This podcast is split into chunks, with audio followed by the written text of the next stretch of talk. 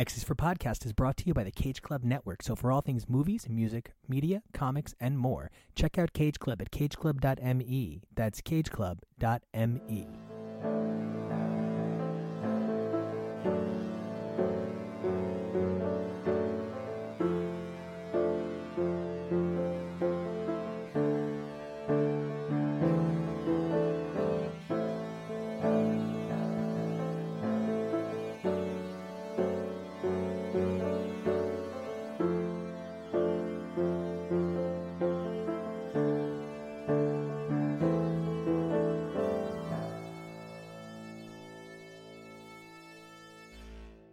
Hey, everybody, and welcome back to X's for Podcast. I'm Nico, and you can find me on Twitter and Instagram at Nico Action. That's N I C O A C T I O N. And today we have books spanning the breadth of the Marvel timeline, whether it's a retro throwback book like Kieron Gillen and Esad Ribic's Eternals Number One, paying tribute to Jack Kirby, as well as Neil Gaiman, John Romita Jr., and all of the great minds that have worked on Eternals before them. God Loves Man Kills Extended Edition, where Chris Claremont and Brent Anderson's landmark graphic novel is re released with additional pages by the original creators, or it's Marauders number 17, which has been a landmark series in the Hoxpox era, touching back on 40 years of continuity.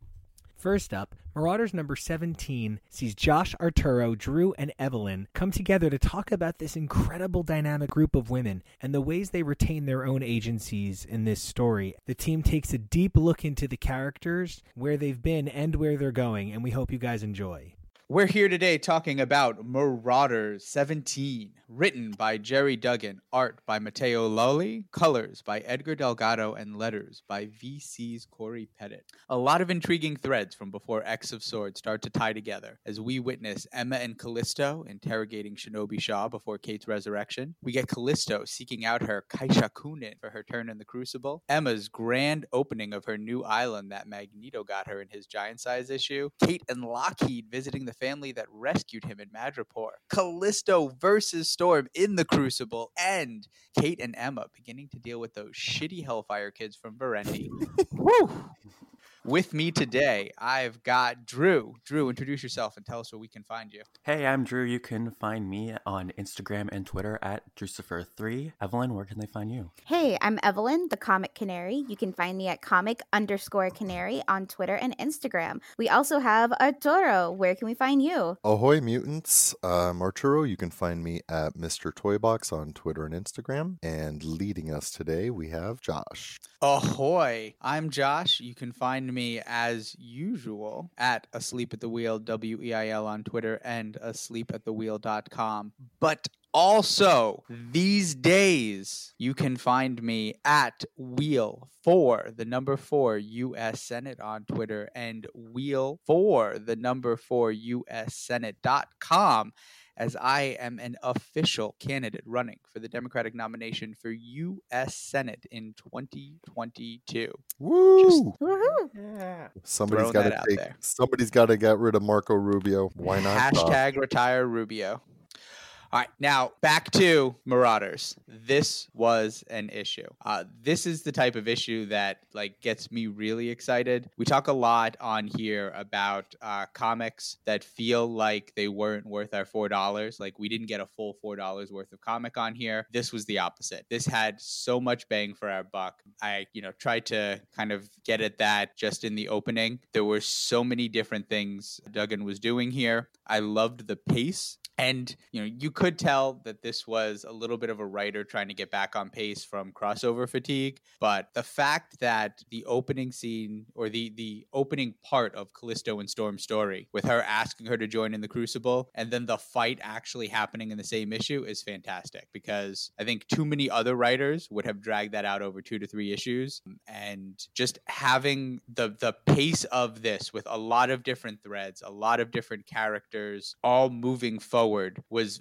very welcome from uh, some of the kind of place setting, reorganizing, slow down that we've gotten in other issues recently. Let's start with Drew. What do you think, Drew? Yeah, like you said, we're going back to pre X of Swords. So when this happens, Kate hasn't been resurrected yet. And it's just basically going back to Emma reading Lockheed's mind and then the aftermath of that. So we soon go into like Shinobi and Christian and kind of what Shinobi knows about the whole entire situation. Yes, and I love Shinobi. And Arturo. Arturo, I feel like this is your beat. I see Christian and Shinobi sitting in the bar and Christian flirting with him, knowing that like Iceman's back at home. And for some reason, I think of you. What were your Well- thoughts on well, this, Arturo? I mean, first off, I want to I want to back up and just say I'm really glad that Emma, of all the characters, is cutting to the heart of the matter with what's going on with Shinobi and also with Christian. Because remember, there was this like whole question about if Christian was betraying Emma with Sebastian Shaw, like if they had been were doing something underhanded. And I never No, thought That, her uh, games bond. Right. I exactly. A- And and I never thought that he was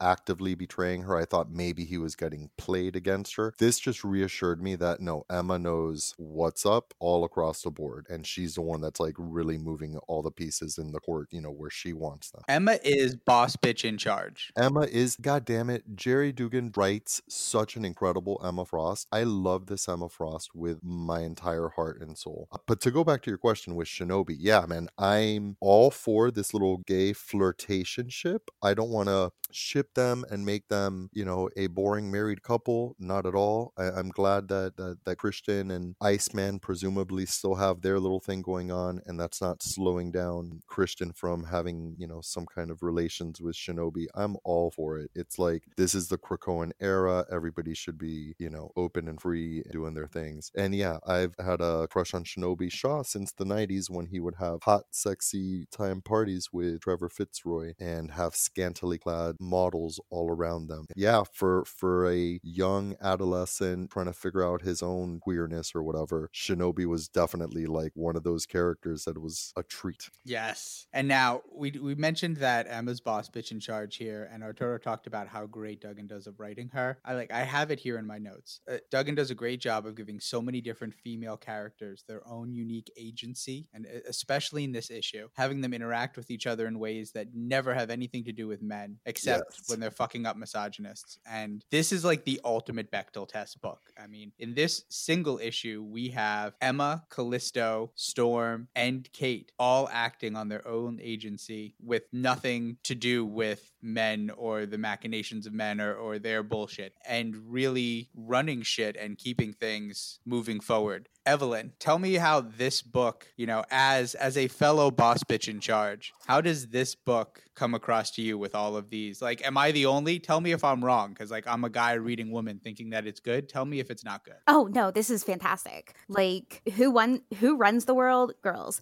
Like absolutely. Just everything about this. It's it just makes my heart soar because we have these four different women that all have their unique personalities, wants, ambitions, and they are just so Ah, they're written so well where they don't have to like be catty to each other to express their feelings and their own ambitions where they're like I may disagree with you but I still respect you. And where we have like especially Callisto and Storm being like oh starting to get a little bit more I guess amiable is the better word for it. Like that's just so fantastic to see their relationship evolve and seeing how Emma is such like a maternal role to Kate that she's like I'm going to go through heaven and hell to like make sure that this is put right. And we see this side of Emma that we don't see often which is her actually being openly concerned. She's usually more subtle. She's usually a bit more reserved. So seeing this seeing her in black like just visually seeing her in black was just oh oh so fantastic. I just go on and on. I got I- thrown wait, off by that wait. at first. I thought Mhm. it was um Illyana at first, and then you know with the white eyes and the way it was drawn, it took me a minute to go back. I had to like go back and realize like, oh, she's reclaiming like she's the black. She's gonna be the No, black no, king no, again. no. That was no, you guys. She was wearing black because that this was that- That, was while she was in mourning for Kate. Oh, this was from the This was- funeral. This was her funeral stupid. outfit. That was her I'm dummy. funeral outfit. So that was really cool that it kind of like helped place us in that time and and Yes. and establish what was going on with Shinobi and and whatnot. No, Can and then we- she wears the to- white later. Can we just get into the Callisto and Storm of it all? Because I can't. You guys, uh-huh. that is a ship that I have shipped for a very long time, and I know I'm not alone there. They they have always had this rivalry, but beyond the rivalry, there's always been this high level of respect and admiration and sexual tension that you could cut with a butter knife. Like just they have this electricity and I love seeing their relationship continue to evolve. I love that that Callisto is part of the the Hellfire Court. Okay, quick quick round table. Who is your favorite Storm paramour? We've got Yukio? Callisto, we've got Yukio, we've got Forge, we've got Logan, we've got T'Challa. It's I s- so hard to pick. I say I like I like her and Logan together. Um, it's it's different. I think like it's kind of unexpected. It doesn't put Logan with someone who you would think like that for him to be with. It's just a little bit more interesting. I think.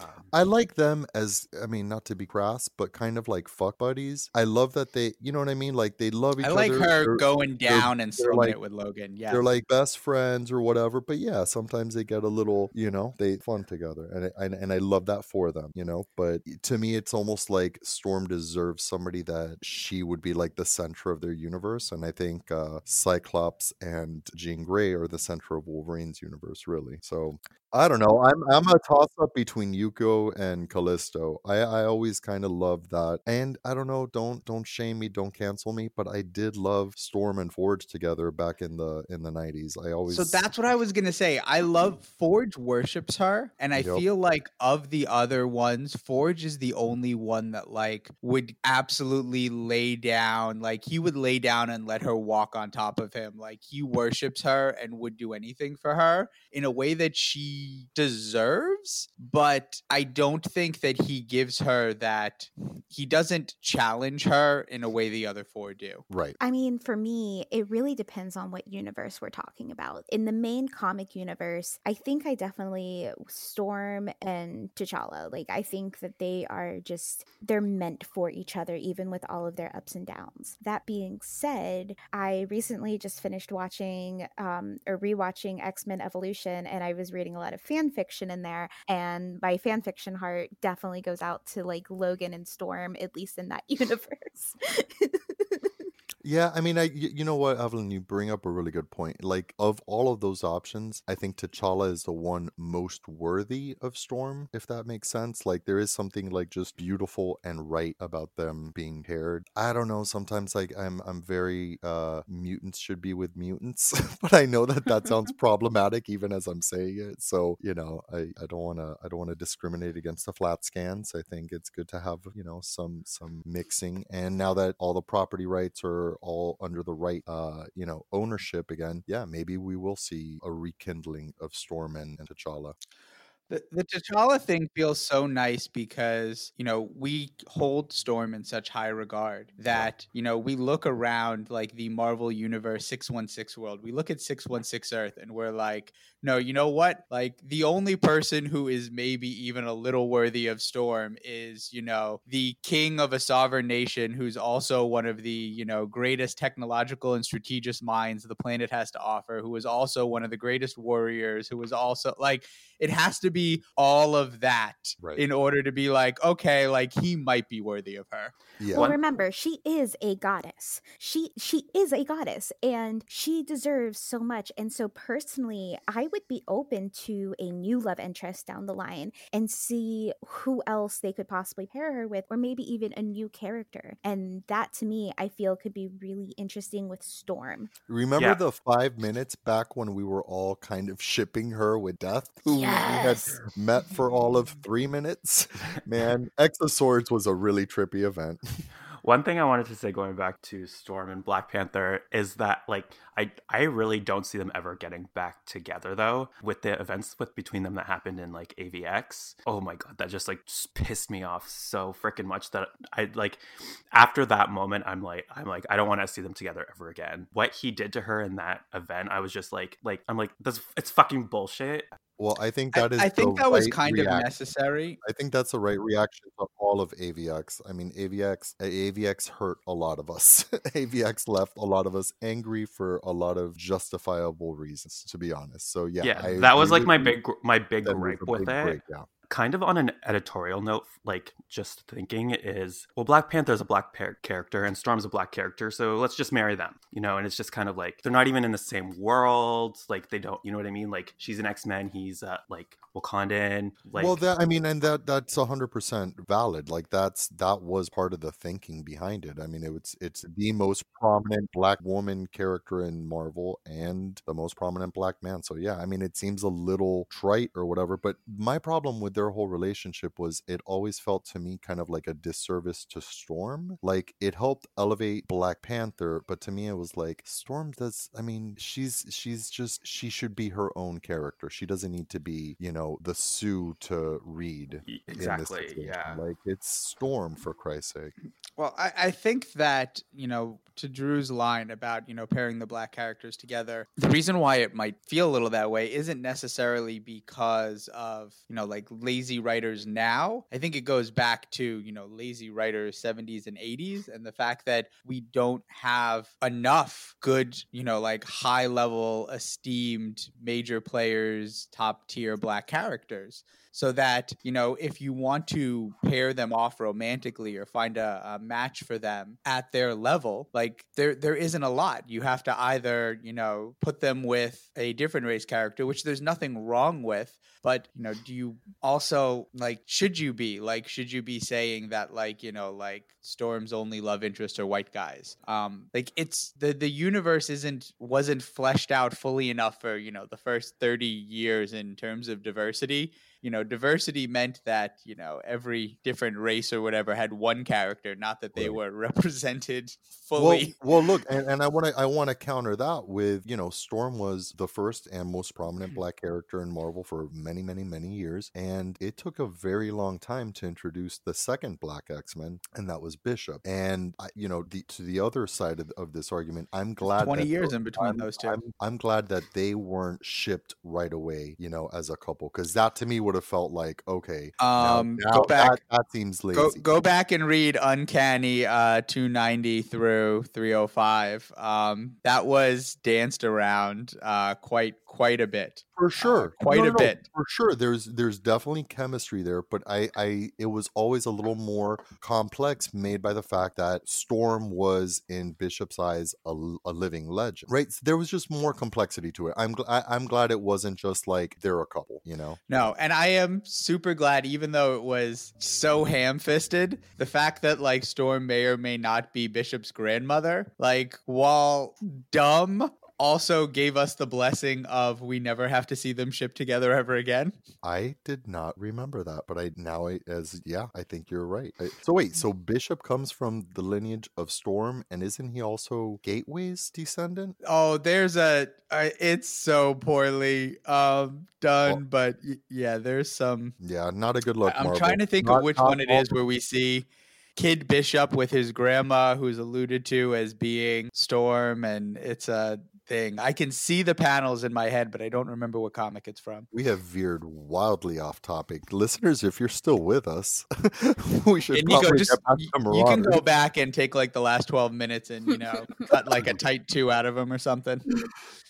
Um, Well, something that I did want to bring up, something that I've talked about extensively in different podcasts and different comic panels is about diversity and fandom.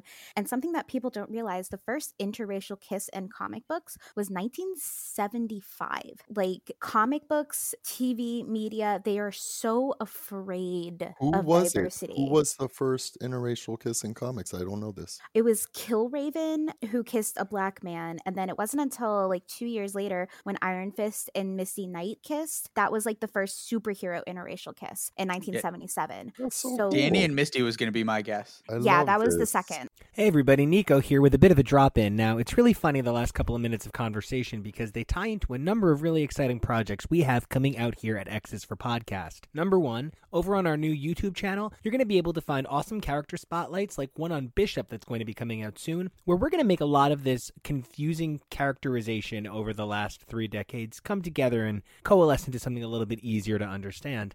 And number two, we're actually going to be talking about Killraven, or at least I will, over on my YouTube channel. Killraven is actually a favorite of mine, and talking about Don McGregor advancing the realities of the comic universe by giving Marvel their first interracial kiss is definitely something worth talking about. So, if you guys are enjoying what you're hearing, you're going to want to check out the YouTube channel over at X's for Podcast on YouTube, where you're going to be able to check out even more great content just like this. Just media, especially back in the 60s and 70s, was so afraid of diversity, which Marvel did challenge. But that does make me question back to what we were saying about like that tokenism of Storm and T'Challa, where they have made it very dynamic now in the modern lens, but back then, not the best look. I think the paramour that made the most impact on Storm is the one that inspired her to get a complete makeover, show up with a mohawk, dressed in leather, super butch. Like Yukio was, I think, the great love of Storm's life, to be honest. And then I think her affection and, and interest in Callisto and all that sexual tension is a byproduct of the impact Yukio had on Storm. That's that's my headcanon forever, is like Yukio was her her lover.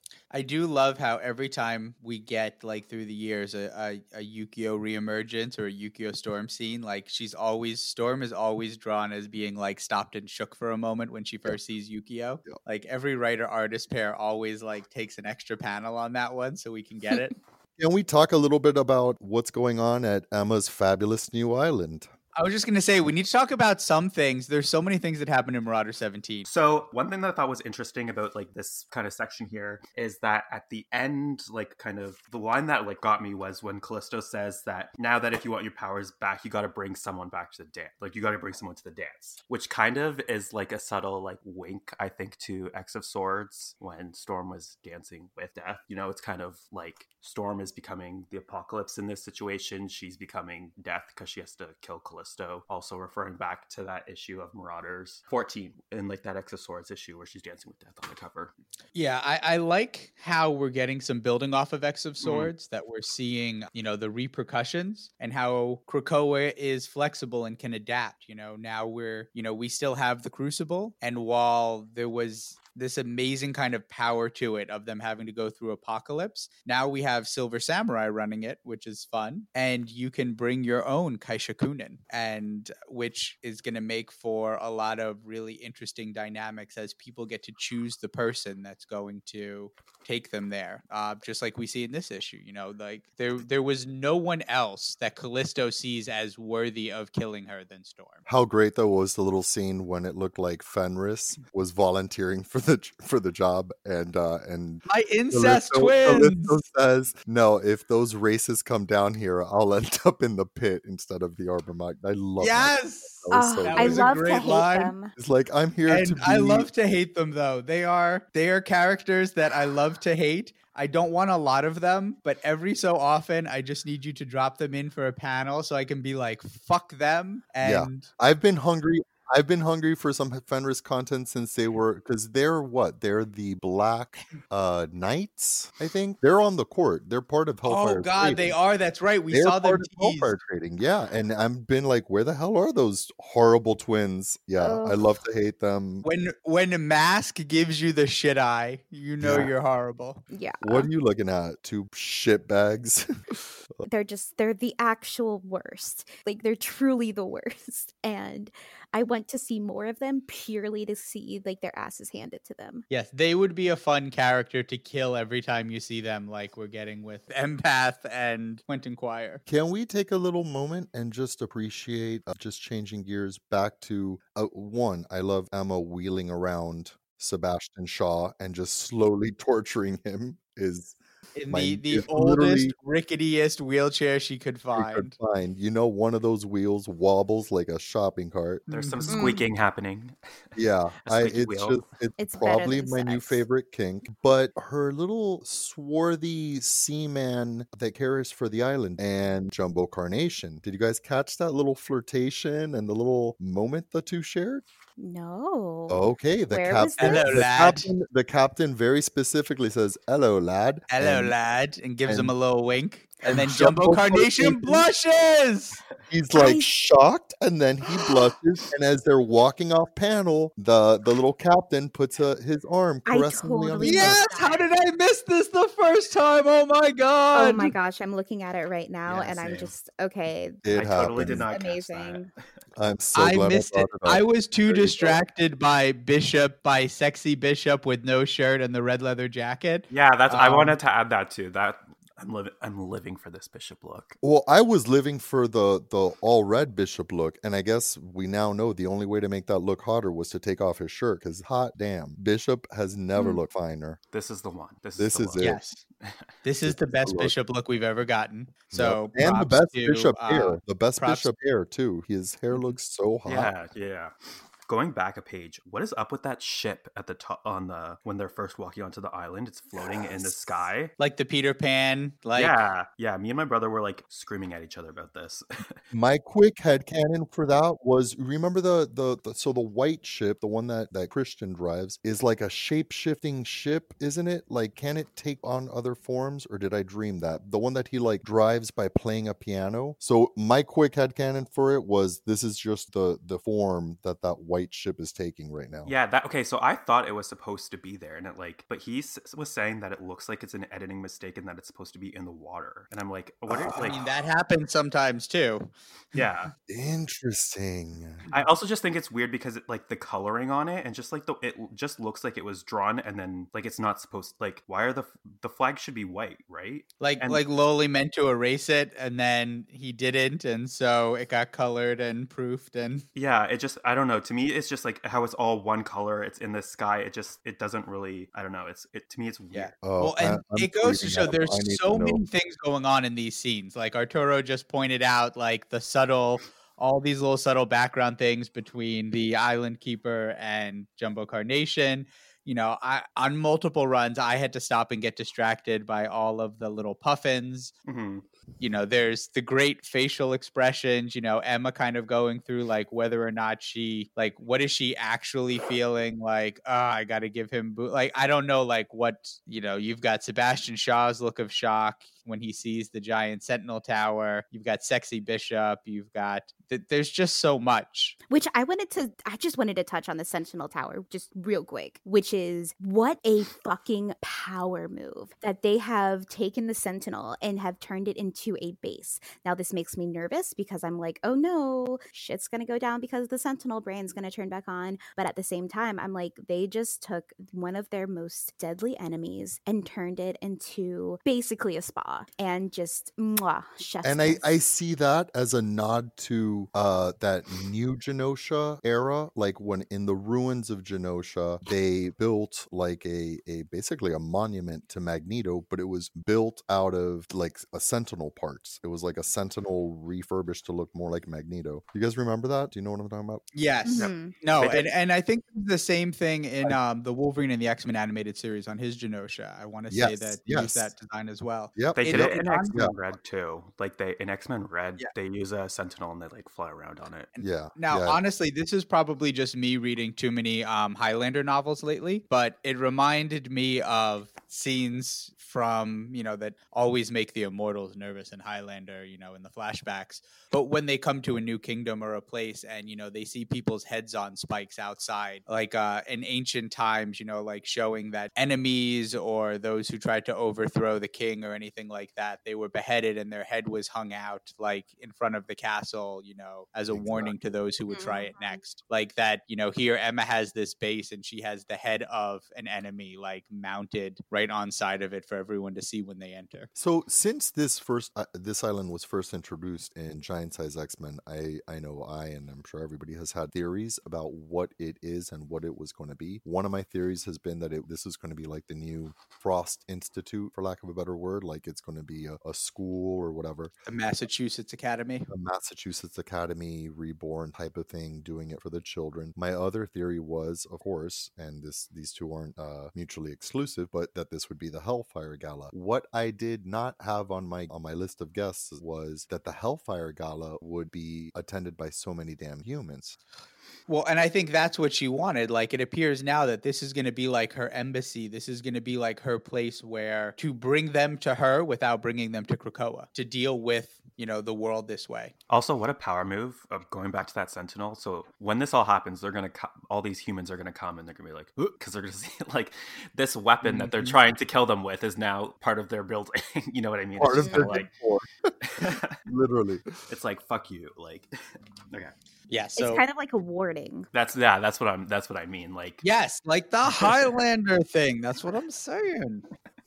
So good. It's so good because it was right around this point in the issue where I was like, "Where the hell? Where's Kate at?" And then I turned the page, and well, here she is, Captain Kate Pride. Mm. And let's get into that a little bit. I love seeing her just be such a boss right now. I feel like Kate is being so. She just feels so centered. She just feels so sure of herself and so like quietly powerful. You know, like she's not trying to show off. She's just doing her thing. Well, and it's and we like we've gotten a lot of Kate stuff over the past thirteen issues, you know, with her death and stuff. So it's kind of like, yes, she is kind of leading the team, but maybe we can focus on like Bishop, who hasn't really been seen throughout, you know, Marauders Yeah, that much. there's a big cast here, and I'm almost okay with you know the fact that they're alluding to Storm kind of coming off of this book because there are a lot of other places that Storm can be used, and there are so many other characters like we're seeing here. Uh, Mhm. like you can't devote a whole issue, you can't give like a Bishop issue or an Iceman issue anymore in this book because there's so many other characters that just need their pages regularly. I'm gonna stop for one second and go back and say that uh, Highlander: The Captive Soul by Josepha Sherman is a Methos book, who is one of my favorite characters from Highlander, and that's the one that really made me think about the heads being mounted on the castle, and it's a really good book. So if you like Highlander, you should go read that. Back to Kitty though, this is also Kitty and Madripoor because let's think about Lockheed washed up in a place that Kitty has been to a number of times. Madripoor has featured recurringly throughout Kitty's history as a big place for her,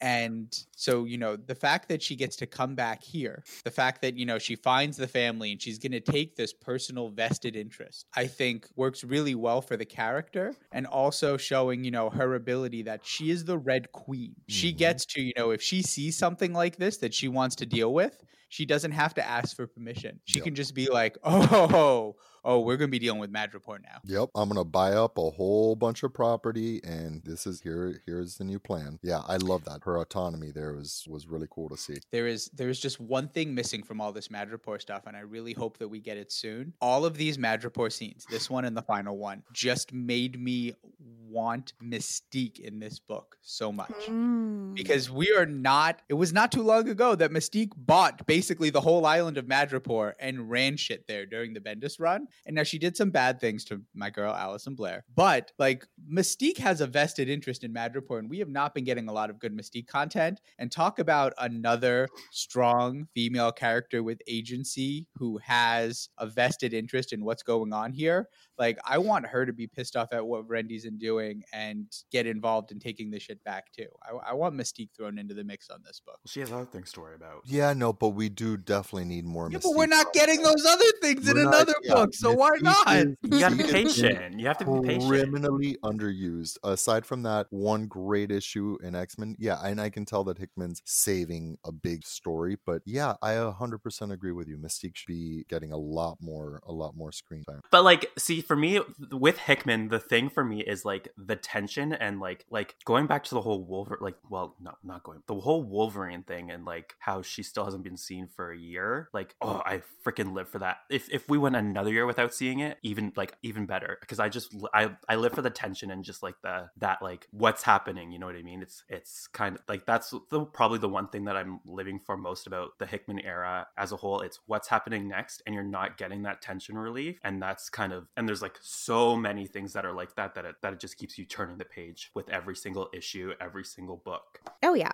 Okay, so now we're on to, you know, the big the big scene here. And we we talked about it a little because we had to uh shit talk Fenris, um, as is obligatory, the obligatory Fenris shit talking.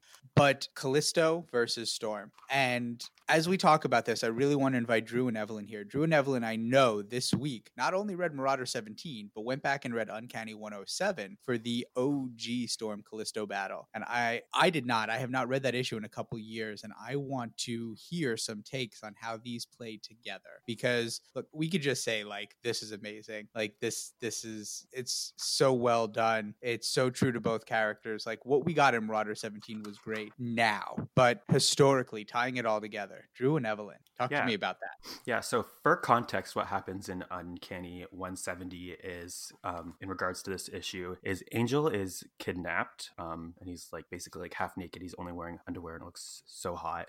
Um, and Storm and Kitty have been kidnapped, and then the X Men are coming in to save them. Um, the thing is that Storm and Kitty have been touched by plague, so they're sick and not feeling well. So the only way that Callisto will let them leave is if, uh, like a trial by combat, and Storm basically volunteers to to do it, and that's kind of the issue. Um, and the the battle really plays out very similarly to how it plays out in this issue, um, kind of which, which I thought was really interesting. Oh yeah, it's okay.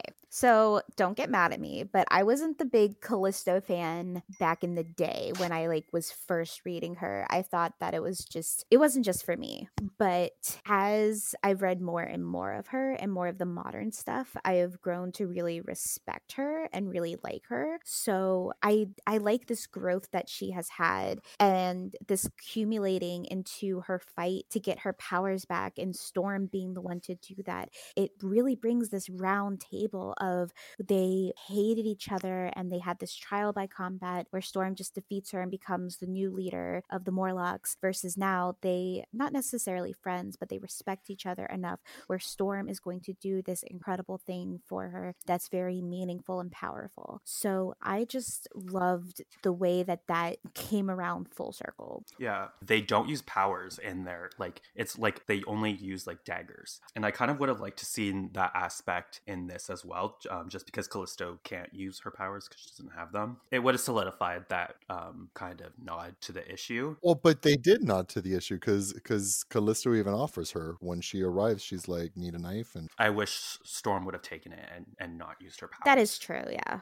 I think that kind of goes to show here like they alluded to it, they had the knives there, but we saw a reluctant Storm who did not want to engage in this battle, who cared about Callisto so much that she really tried to make it as quick and painless and humane as she could. Like she didn't Right. want to be stabbing and right. It was literally just a punch. It was Yeah. just a punch that caused a heart attack. she It's not like shocked she her used- heart. Yeah, she Right. lightning zapped her heart and then she held her weeping. Yeah, Um, and it's like yeah. very clear to us, but if we were sitting there watching the Crucible, it would have literally just looked like a punch. You wouldn't really see. Yep. anything. And then we get straight to Storm. We go panel to panel. Storm holding her weeping to her hatched out of the egg, and Storm raising her hand and reintroducing her. Oh, Yeah, and, I, Which, and I love that we get to see Storm's powers tied to her emotions again. We haven't seen that in a while. Yeah, because look at the the rain and the storm swirling around her as she's crying there. Like it is. It's It's powerful. It's, Mhm. powerful. It's really well done. And then we get to see the reborn Callisto with the beautiful change in coloring. You know, I, I've mentioned a couple times, I love what the coloring team on these books do. Not just Marte Gracia, but the way that some of the other colorists like Edgar Delgado are able to match his bright tones on Krakoa, but then change from scene to scene. You know, we get some really dynamic color changes in these books, and from all of the dark grays and blues of the Callisto fight, the the icy colors of their clothes and everything going on around it, straight into the the greens and the yellows and the oranges of the rebirth on Krakoa, just showing like from death to life it's in sketches it wouldn't be the same or as powerful um, edgar delgado adds so much to this the colors are, are really incredible. And I think Oh, that yeah. was really cool that they took a panel to show us kind of how Callisto perceives the world around her through her power. I thought that was really cool because her power has always been pretty simple and straightforward, right? Like heightened senses, strength, agility, and that's about it, you know? So seeing it illustrated in such a beautiful and creative way, I thought was a, a, a nice little touch. Yeah, because it's the type of thing that we've gotten for a lot of other characters when they've lost their powers. That you know that it's like losing other senses. That it's like having their fingers cut off. That it's like we've gotten these, but Callisto was just never given enough of the time of day to really have that to be able to empathize with her on it. And again, Duggan giving these characters their agency and you know really allowing fully fleshing them out um, and paying attention to them like this, we do get to see it for Callisto, and it's great. You know, it's it's a a shame that we hadn't before. Was anyone else a little slightly, I won't say disappointed, but maybe before you turn the page, kind of hoping maybe that you would see a new Callisto emerge with some tentacle arms? I was. Because that's a thing, guys. I Yeah. thought about Tentacle Arm Callisto. Like it Can you definitely came across my Can you mind. I wasn't hoping for it, but Can you it imagine? I went through the I- crucible because I wanted my tentacles back. it did. Yeah, it. That's for the blooper reel. I mean, especially because we've had that story with her before where she goes through this transformation to go back to her beautiful self rather than this scarred, deformed self, and how she really struggles with her identity with that. I feel like it could have been almost, ugh, it could have been really interesting to see them. It's like, oh, this is who your true self is. But at the same time, it could also be come off as preachy, maybe. So Well, it, Let's think about there this. could be pros and cons of it. Callisto's true self here still has an eye patch on. Oh, that's true. Oh, that's so true. That's So in wow, terms of what she chose that. to come back with and not, like That's of who she feels her true self is, true self Callisto still has an eye patch. And true self Callisto's also hot because Callisto in like her first appearances was drawn hideous. And then like in the 90s when she was dating Colossus, she got really hot. And I think it's kind of cool that in this new Krakoan era, she doesn't, you know, she feels okay with being hot again. You know, she she didn't feel the need to come back scarred and deformed in the way she looked as a Morlock. But she kept Yeah. the eye patch. I love that. So then we go to our final scene. Our final scene of the book brings us to those shitty Hellfire Verendi kids. One of them looking like a wrinkled old lady all of a sudden. I don't know what's up with that because usually they're like little kids. And they're oh no, that's um that's Zhao.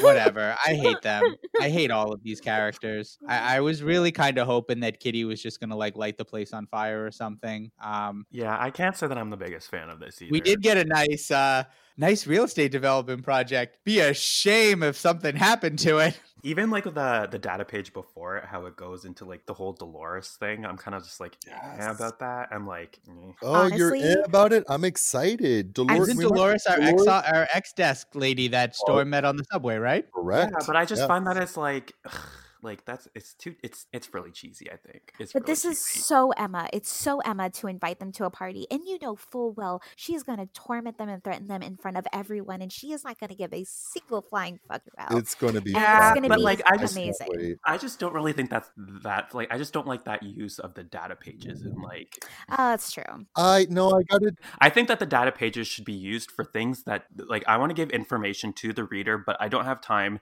to explain this or a way to explain this as someone saying it. So, So- I'm just going to put it in this long form. Well, I, yeah, I but will like, argue I'm, that here because we've talked about on uh, this podcast a number of times that we like the way that they use the data pages not just to give us information, but also as like commercial breaks, as like Yeah. scene breaks in between. And I, I do think that the way the last one ended with Callisto reborn and Storm looking out over the water and, you know, thinking that, you know, the winds are shifting and I long for the change. Mm. We needed a break from that to Kitty visiting the shitty kids. Yeah. Like we And needed a commercial break, scene break, and I don't really care that like if it was good information or bad information in there. Like I needed a data page there to scene break it. I agree with you on that. I just don't think that it should be used as a plot device. I think it should be used as an information device. but this is why I like this, and this from the X desk has been like a recurring thing, and and we've seen like from different people that work in this office, and I love it because you get a sense of a character who is not on panel, who doesn't really seem you know important to like the future of Krakoa, but it helps kind of contextualize Krakoa within the great greater scheme of, of Earth right now, right? How other nations and, and other people are dealing with this new mutant hierarchy. And I think that's really important because otherwise we're just living our best life on Krakoa. I think the X desk is a nice way to like take you out of, you know, the the X-Men paradise and into the real world again and, and how people really Yeah. are looking in. and again, like I agree with I agree with the use the use of it in in Marauders. I just don't agree with making it like a plot device and being like this is a p- person who could be a potential villain for them in the future. Just have that information so that we know about it and then move on. I never got that feeling. I mean, any more so than that she was just a human. But I want to go around, give me your final thoughts on this issue, what you want to see in the dinner party, and which Marauder character you miss the most. Go ahead, Drew. Okay, I actually really liked this issue. Probably one of my top favorite Marauders issues. Um, what was the second question? What do you want to see in Emma's dinner party? I want shit to happen. Like I want it like I want it to be a clusterfuck. I want it to be like I just want shit to happen. It's not gonna go well. That's what I want. And which OG Marauders character are you missing the most right now? To be honest, I well, I don't really. Hmm. I I want Storm to go into a different book because I want her. I want her to have a bigger role than she did in Marauders. She did, really didn't have a huge role in Marauders for Storm, who is like a huge character and is like so loved by the fan base. And I actually I do want Bishop to have a bigger role in Marauders because he really hasn't been featured in it yet. Evelyn, same questions. All right. Well, anyone who listens to this knows just how much I'm like in love with Emma. And I just, oh, I'm so looking forward to this dinner party, y'all. Oh my gosh, I can't express enough how excited I am because this is very much Hellfire Club and Emma. And like, I've been missing her in the panels and having her be kind of at the forefront of something and being in charge of something and seeing that being in charge. So I just, I just hope that it's everything that I dream of and more. Um, as for who I miss, honestly, it's not necessarily missing. I want to see more of Christian Frost. I think he has the potential to be a really interesting and dynamic character. And with the way that they're kind of been writing him, he seems kind of fun, where we know that he's been through a lot. And I I can definitely see him becoming a greater role. Um, so that's kind of it. And I think I'm missing a question. No, that was all three. Was it? Okay, cool. Arturo. Give me the questions one more time. I'm sorry. Last thoughts on this issue? What do you want from Emma's dinner party? And which OG Marauder are you missing the most? Last thoughts on this issue. I love this issue. I think it was good to, uh, after all of the, as Callisto put it, X of Swords nonsense, uh, it's nice that we're getting back on track and moving stories forward. And I think Duggan did an incredible job of advancing a whole lot of And I'm really excited to see what, what's coming. OG Marauder that I miss the most. God damn it. Give me some Pyro. Where's my Iceman? Uh, and I'll keep beating this drum. Give me more Bishop. God damn it. What do I want the most out of Hellfire Gala? I would love to see more of the Hellfire trading port established. I'd like to to fill some more of those roles. I want to see, ooh, here's something. I want to see Harry Leland resurrected and maybe ultimately replace Sebastian Shaw as Black King. Um, so yeah, more Hellfire shenanigans. Give it to me. And I loved this issue. I loved how much we're getting. I want more issues that really kind of move and tie and bring a lot of characters in. If we want to call it like Claremontian, just having the multiple threads running through, you know, stopping and starting at different points, like that is X Men for me. I love this um, this way of storytelling with the broadcast of characters. I want from my Hellfire Gala, I want some OG Hellions in there. I want uh, like Jetstream and Tarot and uh, such. I, I want to get some of them in there. I want Emma like reuniting and bringing the like different students of hers from the past back as like Team Emma in the shadows, reminding people like how vast her army is. And I miss Pyro. I want Pyro setting shit on fire and flirting with every boy he sees. I do what love happened to- Pyro. He was he was so good in those first few issues.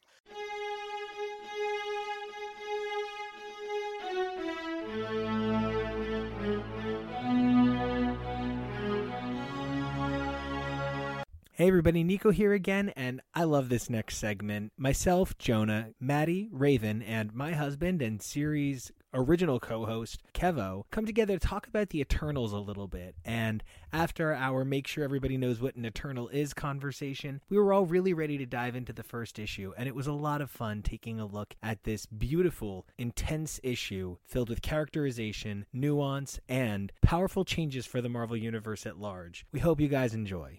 Hey, everybody, and welcome back to X's for Podcast. I'm Nico, and you can find me online on Twitter and Instagram at Nico Action. That's N I C O A C T I O N. Hey guys, it's Maddie, and as always, you can find me over on Instagram at the Basely Covetous Man and over on Twitter at Basely Covetous. And I'm Raven, aka Dame Red Bento. Just type that in. You can find me all over the place, especially on Twitter. I'd love to see you sometime. And I'm Kevo of the Husbands Talking More or Less podcast, and you can find me online at Kevo Really, K E V O R E A L L Y.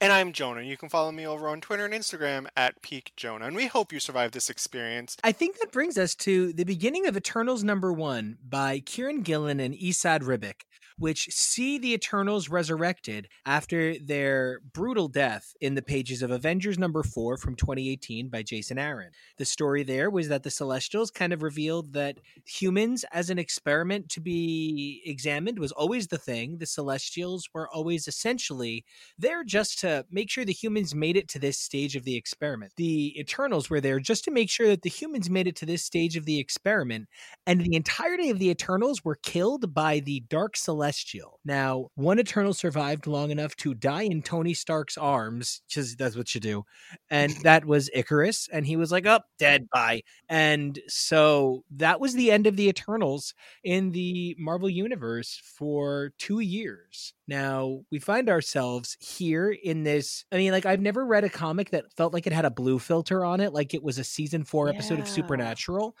but that's what this had. Now, it mm-hmm. focused primarily on three Eternals. We saw things through the eyes predominantly of Icarus, plus the inclusion of Sprite, and then to a lesser extent Zuras. And man, this was this was some atmosphere building issue. How did you guys feel jumping into the Eternals feet first? For someone like me who knew nothing about the Eternals, and I, I legitimately had no prior knowledge outside of maybe the name Sersi and what could potentially be seen of who's playing who in the MCU upcoming movie. So coming into it, I had I was like, okay, brand new start. I I know nothing, and this book tells me maybe three percent of the information that I might need to know about what I need. I personally felt very lost on what was going on, and it took me quite a while to even kind of figure out oh, okay, this is what's supposed to be happening? Question mark. I, you know, I I would say that I have to disagree in a sense. Although, as Nico just jogged my memory, I have read that Celestial's appearance in the first volume of the current run of Avengers uh, from 2018. Uh, that said, I found that the the pacing of this issue was fine for me. I do feel like to agree with Jonah in in a sense. I I could have used for more more Eternals backlog I could have used for a little bit of a refresher as to what their ability sets were other than immortality. But aside from that, I didn't find myself lost in the content, just a little bit lost for an identity. And maybe I should clarify, I'm more about the background information and the details that I don't understand because I don't have that background. I think the plot is nothing hard to follow. I understood what the issue what the issue is trying to tell me, but mm-hmm. there are things that I don't understand about the Eternals that the book didn't give me, and that I'm still lost by. And to me, it was kind of like a, a it harkened back to like the 1970s kind of storytelling. So it was information heavy, and it felt like it really was giving you a, a, a reboot of kind of what the situation was going on, like what an Eternals' existence is for, and a little bit of what it was about. But yeah, it very much centered on on Icarus and getting him back up and running but didn't give you too much information on, say, the other characters other than Sprite. Well, and I, I, I wonder uh, how much of that is because we don't know who the entire cast is going to be. Sure, we were told all of the Eternals that we know of have been resurrected, or the the eternal equivalent to resurrection. But I wonder, I wonder who is going to round out this cast. I wonder if it'll be all familiar faces. I wonder if it'll be just a core four.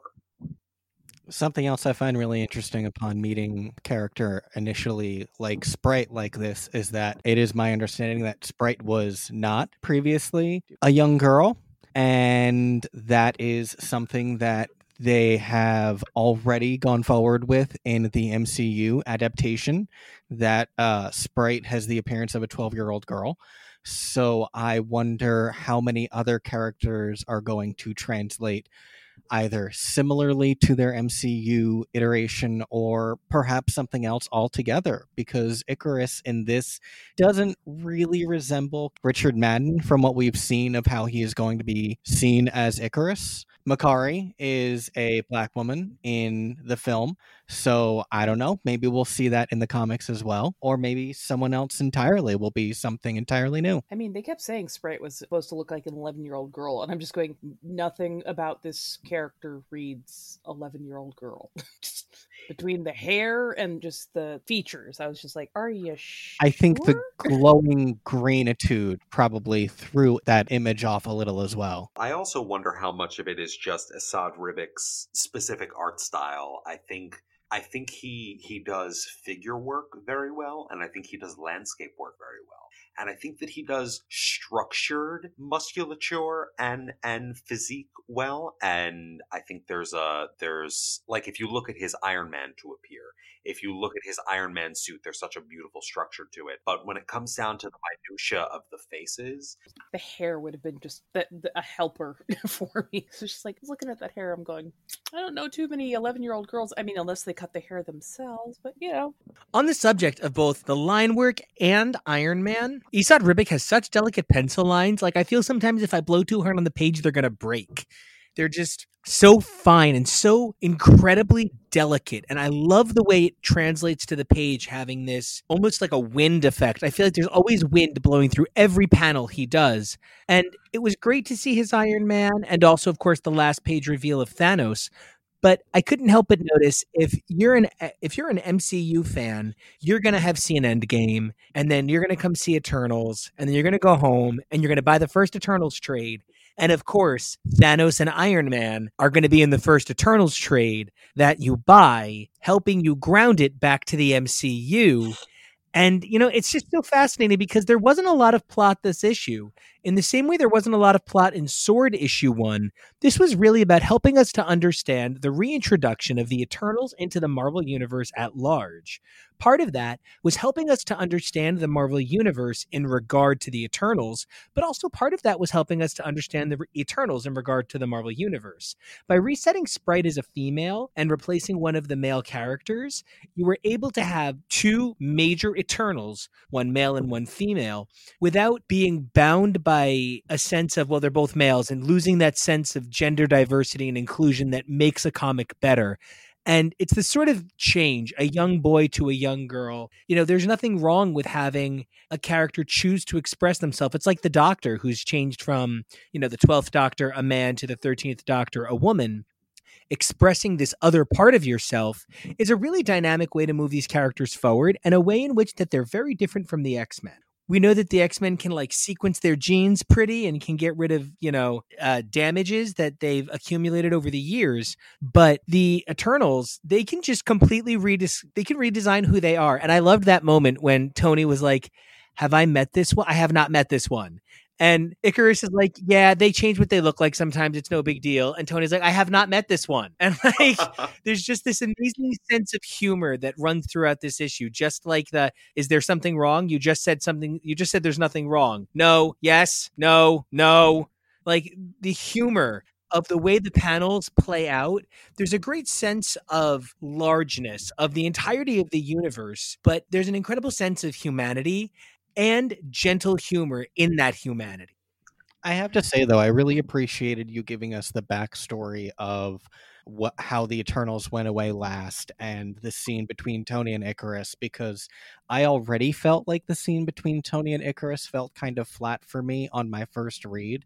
And knowing that there is that sort of backstory between the two characters, I feel that even more strongly. I, I I'm not expecting some sort of big dramatic scene. I, I know there isn't really room for that, especially in a first issue, because I really agree with a lot of what you said about the reasons they put the things in this issue that they put in there to try and draw in new readers. And it's like Raven was saying earlier about the 70s esque storytelling, where it's very informational while not being too info dumpy. It feels very much like there is going to be more information coming as each issue comes out but like it was just a bit too quick and glib for Icarus to have died in Tony's arms, for Tony to just happen to waltz up on them right in Times Square as they appear.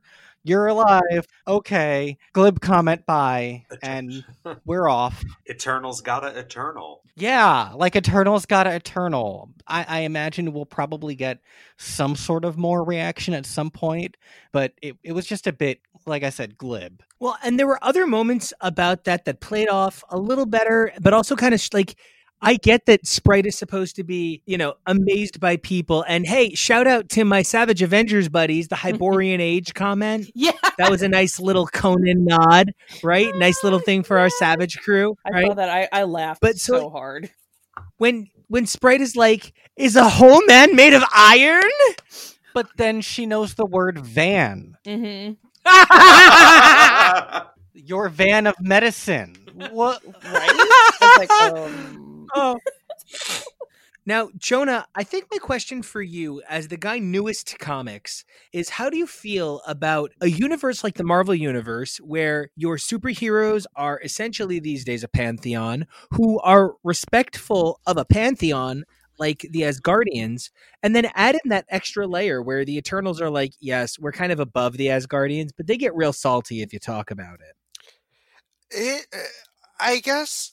hmm, I don't know the best way to describe my feelings about it because I don't think there's a problem drawing inspiration from mythology, but I think this is where we see a problem where they start getting catty with one another over, well, we're the real gods. No, we're actually gods. And it's all like, well, no, you're all comic book characters. That's number one. Number two, I it it feels it feels like a cool flex, like a weird flex, man. We get it. You you were created by celestial beings to be gods, and you get mad when you get called gods because the old gods are like, but we're gods. I just think it's personally a weird dynamic that I don't know if it really adds anything unless there are characters who are struggling with this identity crisis of like being treated and worshipped like a god, but they're not and they don't think they are. I, I don't I fail to see how that's as interesting if it's not that way. You're fine. So you're fine with a polytheistic, multi-god thing as long as it's not everybody trying to out god dick each other. Yeah, you don't you don't need to constantly whip it out and be like mine's bigger. It's like no, you guys do different things. There's plenty of room to be gods elsewhere. I like I promise you the universe is vast and there's multiple in your own canon. You can you can everybody can be a god. But you know what? In that regard, I hadn't considered until you framed it that way. But I feel like that's how animals must view our power struggles. Like, uh, because because even all these gods that are fighting over saying, "But we're real gods," yeah, but you're all pretty much like on the same level for whatever you like to call yourselves, and there's probably stuff above you guys too. So, like, everybody calm down. There's always a bigger fish. Well, and they're not gods. They're they're eternals. They're servitors to gods. They're at best minor deities or or angels. But yeah, like the fact that he's just like, oh yes, people sometimes mistake us for gods and worship worship us as such. It's so annoying. I'm like, mean girl, please sit your ass down. You're an errand Can I please have your problem, blonde boy? Right. Please, please, lid to the petri dish. Can I have your problems, please? right? Like seriously, come on. I I wanted to uh to give some credence to something that Nico had pointed out earlier the the Tony Stark and Thanos appearances being meant as anchors for the uninitiated MCU viewer turned reader.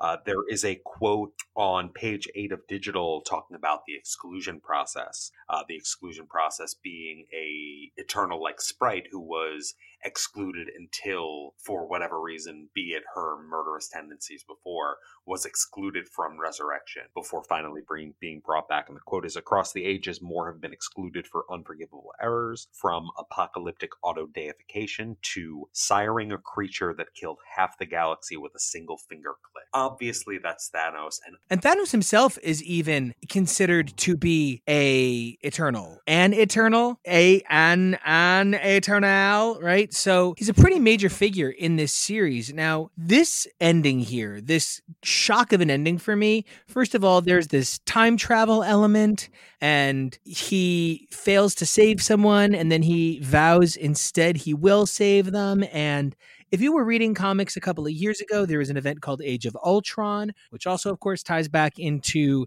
the films in a matter of speaking. The event and the film had nothing in common, but the outcome of the event was there can be no more timey-wimey. Timey-wimey has to be dunzo. And this is kind of introducing the possibility that timey wimey may be back on again, right? They might be trying to make a tradition out of it.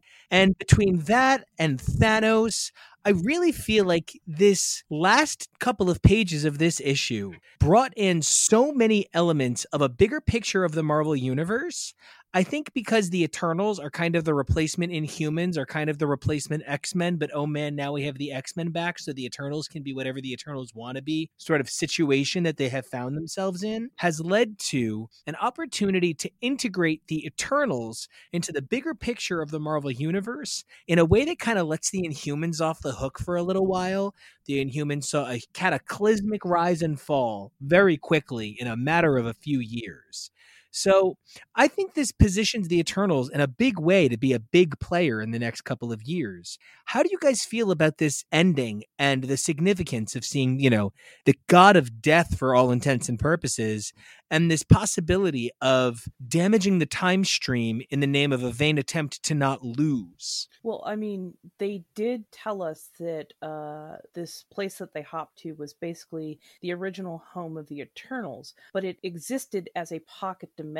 So it was uh, it was three seconds before everything happened, but also two seconds after everything else happened. So it was a place of of weird timey wiminess, almost like Blight spoke, where you could see the past and you could also see the future and the present time all in kind of one swirling miasma. So yeah, I mean, if if a version of Thanos got stuck there or thrown there, that could open up a lot of really scary but wonderful possibilities in many ways. So, because you brought up the Asgardians, I need the Eternals for me to enjoy them and for me to feel like they have a role is them to kind of cultivate this niche where only they can be there.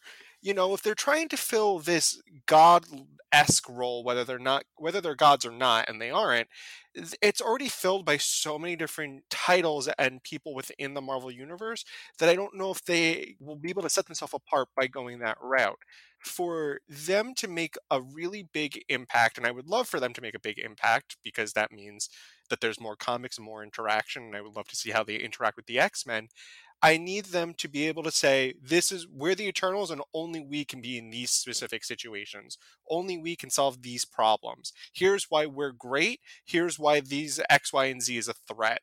And until they're able to do that, I'm going to have a hard time connecting to them or caring about them or wanting to read more because I'm not good. I'm just going to say, well, why would I read this when I can just go read Thor? Why would I read this when I can go read Inhumans? What what makes them special? But besides being, you know, handcrafted by ancient alien gods.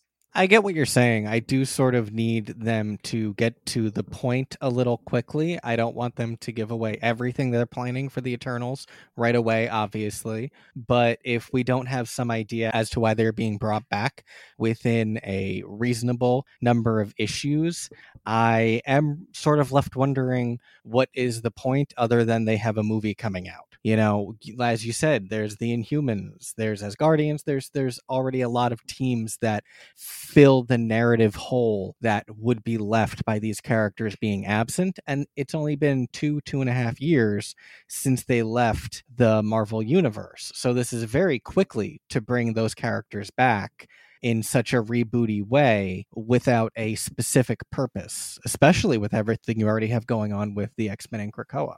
I'm going to make a prediction. Go for it. I'm predicting that they are going to bring back the Eternals using the Guardians of the Galaxy because the Guardians of the Galaxy have had multiple run ins with uh, either celestial imbued items or celestials themselves, aka ego. So I think because of that repeated use of celestials in Guardians of the Galaxy, that's probably where they're going to bring them back. I don't know if they're going to bring them back um, with Iron Man and Strange, but I think the Eternals meeting up with the Guardians of the Galaxy and kind of going from there and seeing where Celestials have died or where old gods have died and trying to figure out the balance of the universe, that might be where they fit into the MCU. You know, I wanted to something Nico said earlier, or the fact that they kept coming up in conjunction with the Eternals made me want to ask so, do the Celestials always have to show up where the Eternals are?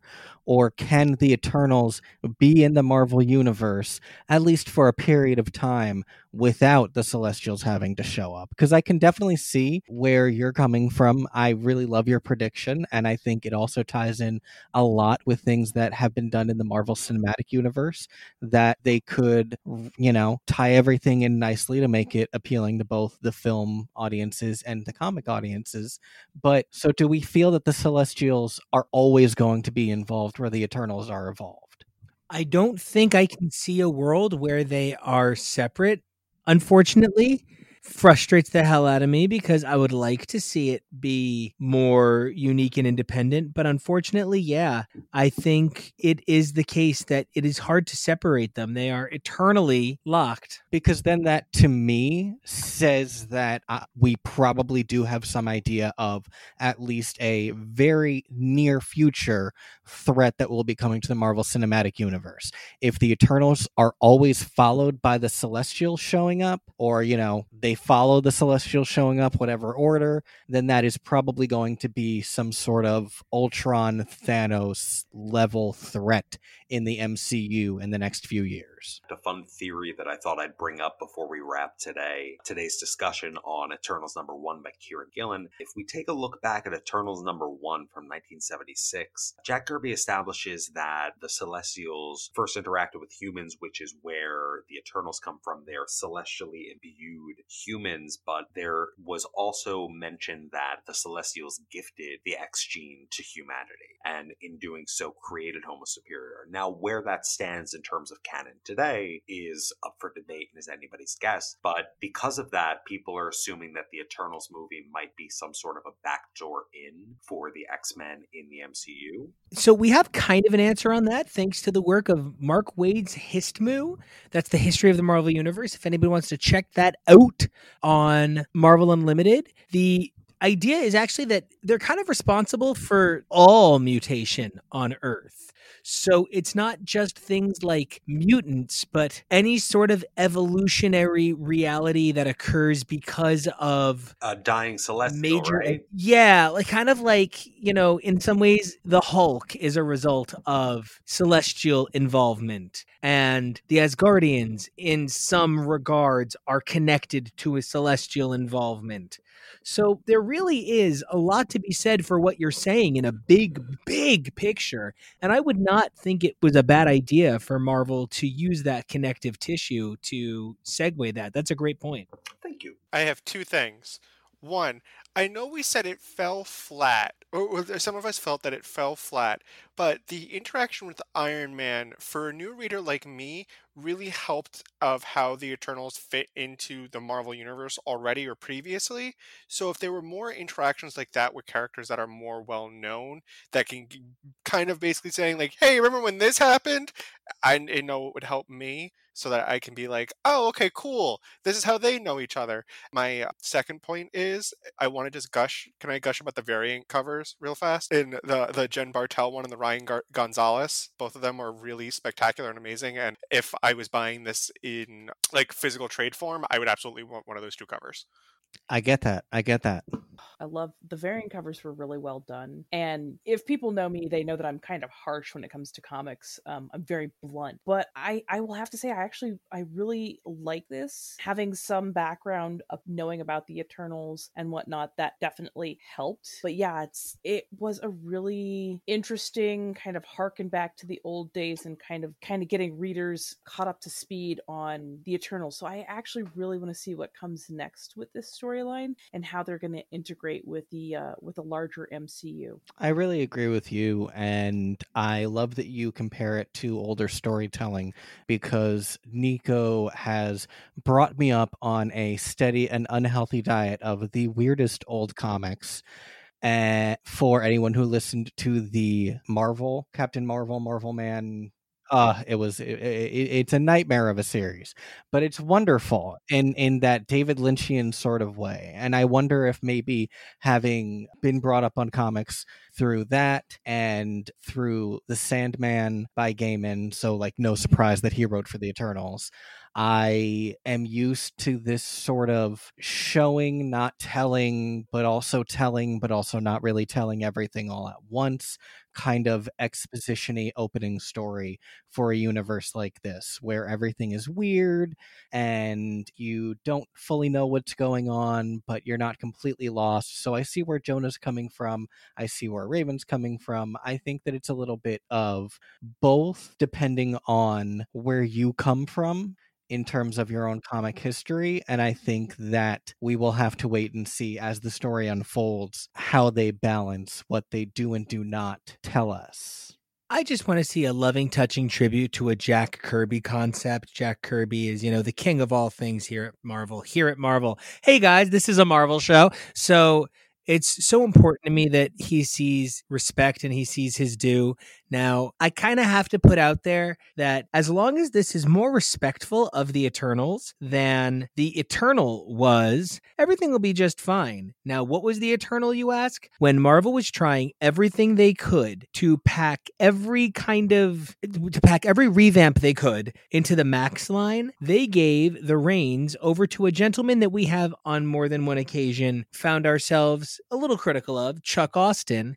And over at Max, he created the Eternal. And it was about Akkadian, the leader of the Eternals, who arrives on Earth at the dawn of man and evolves humankind from Homo erectus so he can use them as slaves to mine raw materials for the Celestials, his bosses. Karasis, who is the second in command of the mining mission and who is to determine Akkadian and and is, who is determined to undermine and kill Akkadian's precious slave girl and son. That is from the writer himself. He then would go on to say, in this version, we take some of the concepts from the original series and build around them, throwing away some stuff and keeping others. We're actually going back in time to see Ikaris' birth and development on Earth, meet his parents, and then move forward into contemporary time. I kind of can't even keep talking about it, but reviews included phrases like ghastly, I I can't get past the word ghastly being in a review. Another review referred to it as perverting it for the reason of free press coverage. Oh. The series was canceled after six issues and did not go on to see further publication. So, as long as Gillen and Ribic stay clear of that, which they clearly already have and are already doing a beautiful job molding and shaping a title, I'm pretty excited to keep reading.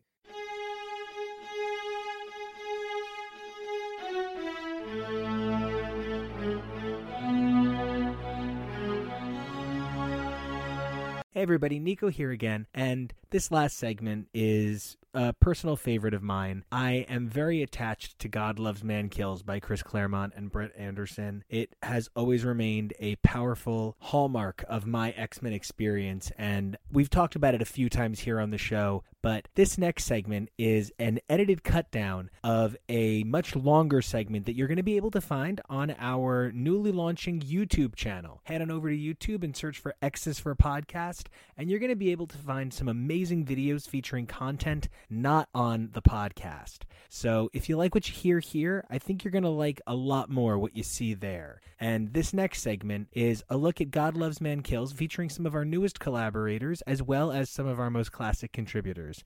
I'm joined by Rod, Nathan, Tori, and Blake as the five of us come together to talk about what makes God Loves Man Kills so timeless and whether or not those additional pages are timeless as well. Again, if you like what you hear, you're going to want to check it out over on YouTube where there's an additional 20 minutes of content in this clip alone, as well as there's going to be a whole lot more clips to check out. Don't forget to come back next week to check out God Loves Man Kills Part 2, as well as a lot more content here on X's for Podcast.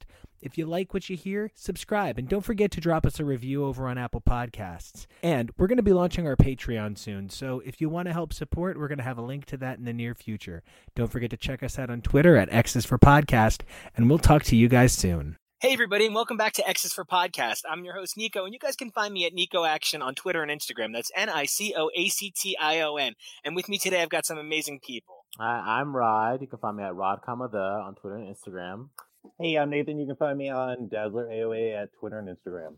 I'm Blake. You can find me at BT Morgan85 on Twitter and Instagram. Hi, I'm Tori. You can find me at Tori underscore Sheehan on Twitter and SM Tori on Instagram, but it's pretty private. You won't find me.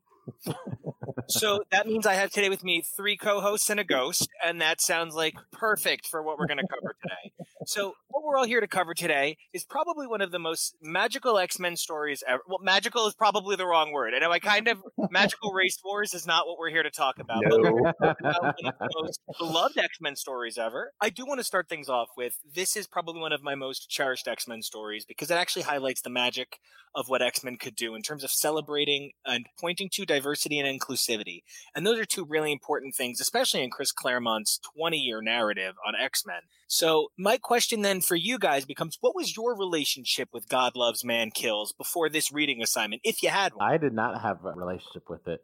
I've always heard of the story, um, looked up references to it, but I've this is the first time I've read it in a whole. Obviously, I've seen the you know the Kitty Pryde incident and everything else leading up to it, um, but I've never read it in full until right now, and I was pleasantly surprised with it. Honestly, like sometimes when I read past stories, I'm not always enjoying them,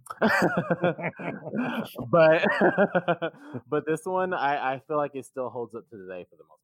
Now, Tori, I know that one of your specialties with comics is specifically you've read an incredible wealth of Marvel 60s comics compared to the average modern reader. You're a completionist and a canonist, and you like to go back to the beginning. So you've read 80s comics before. How did this hold up? Was it your first time reading it? And what were your thoughts in terms of the handling of the material? So this was my first time reading it. It was interesting because I use Nico as Nicopedia a lot. I was very excited to see Magneto working with the X Men. I was like, "Oh, great! This is a return to form." And he's like, "No, this is the first time that's happened." And I was like, "Okay." And then I was, I was like, "Oh, who's this Ariel chick? What's did, did was there another phaser?" And he was like, "No, no, no, no. That's that was a thing. It, it's not real. It's not real." And so this was this was a lot of things that I thought I knew about X Men. So it's obviously very pivotal to the X Men mythos, but this was the first time for a lot of things in them. And so it was exciting to get to see something happen in a graphic novel format as opposed to the issues format where where it can feel like you're just pushing until a big cliffhanger until a cliffhanger until a finale so mm-hmm. You might have pushing plot rope forever and yeah. it, it, it, drags on now Yeah. blake this was your first time too so it's like the three of you were like god loves man kills first time reactions club right Uh, yeah, I've I've heard about it for a while. I just recently started going back through X Men stuff once like House of X and Powers of Ten and all that started happening. Um, and I've been really into it. But yeah, this was the first time for me, and I didn't really know what to expect other than you hear it talked about a lot, and the title was already familiar. So yeah, going through it, it was um it was very intense. now this was not your first time reading it but i believe No, this was your first time reading the extended edition It was, yeah. No, I hadn't read the extended edition before, and and to be honest, I hadn't actually reread God Loves Man Kills for probably a decade. And probably the oh. biggest takeaway from the whole thing is that there's so much more truth to today than it was maybe ten years ago. It seems like so. I'm like, wow. Now, I can't help but agree. I actually think this aged, I think in some ways this aged extremely poorly, and I think in other ways this thing Mhm. aged beautifully. I do think there is a timeless nature to this book. The book was republished in June of 2020, part one, and then the other half, the, the balance of it, because this was split in two at an interesting point, was released in October of 2020. I believe it would have been released a little bit sooner, but for some COVID concerns, right? Now, I can't wait to jump in with this. And I need to start things off with the extended edition framing sequence. Pages one through five of, of the re, redone version, the extended edition, contains a story between Kate Pryde and a young girl named Kate, who I later came to find out was from X Men Black Magneto, something I had not known. So I went back and I read X Men Black Magneto uh, while Tori was like, So who is this girl? And I'm like, I don't know. I think she was made up for this. Let me Google it. And I Googled it and I was like, Well, shit, I missed this. And so I went back and I read it really quickly. And I'm not sure why he was allowed to reference that, but it's fine. It's fine. My main complaint here is that this sort of I don't know if anybody here is familiar with the Golden Girls, uh, but there was an episode in which they put on a play that is the worst version of Our Town I have ever seen. And the actor opens it up with, My story is not a pretty story, but it's one that needs to be told. That is this. It's Kate Pryde hyper personalizing a story that has nothing to fucking do with her in a lot of ways. Now, my question for you guys is Did you feel that this framing sequence added 40 years later created a new context for the story? And how did you feel about this framing sequence creating a new start point when the original start point is so powerful? I would say it was cute, but especially since they referenced X Men Black, and I did read X Men Black when it first came out, and I loved it. The fact that they didn't have Magneto just come back and talk to her Yeah. and just have the intro instead of just referencing Magneto, I feel like took away from it.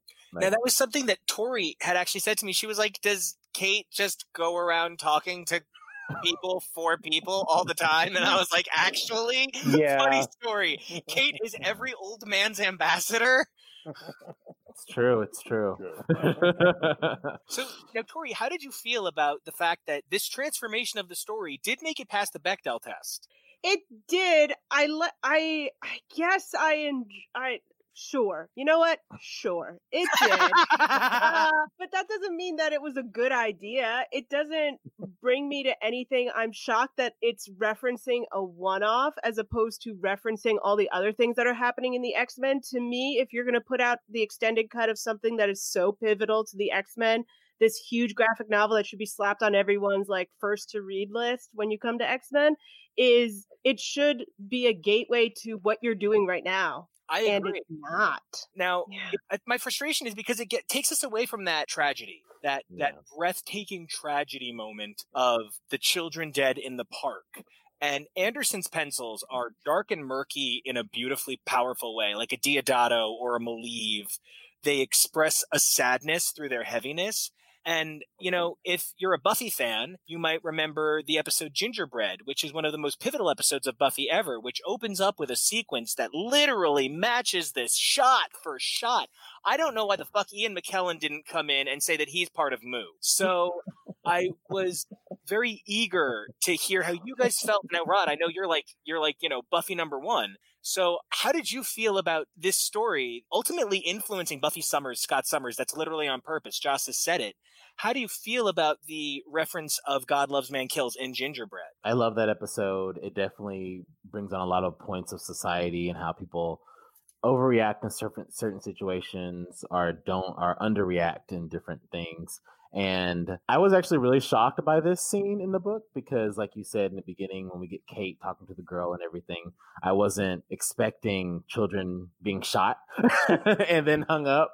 I was like, oh, oh, this is this is not what I expected. I mean, the title does say "man kills," so it was very literal. But I appreciate that a lot of pop culture has taken from the X Men. You know that that comics has influenced pop culture to this level. It's great. How did you guys feel about this powerful iconography?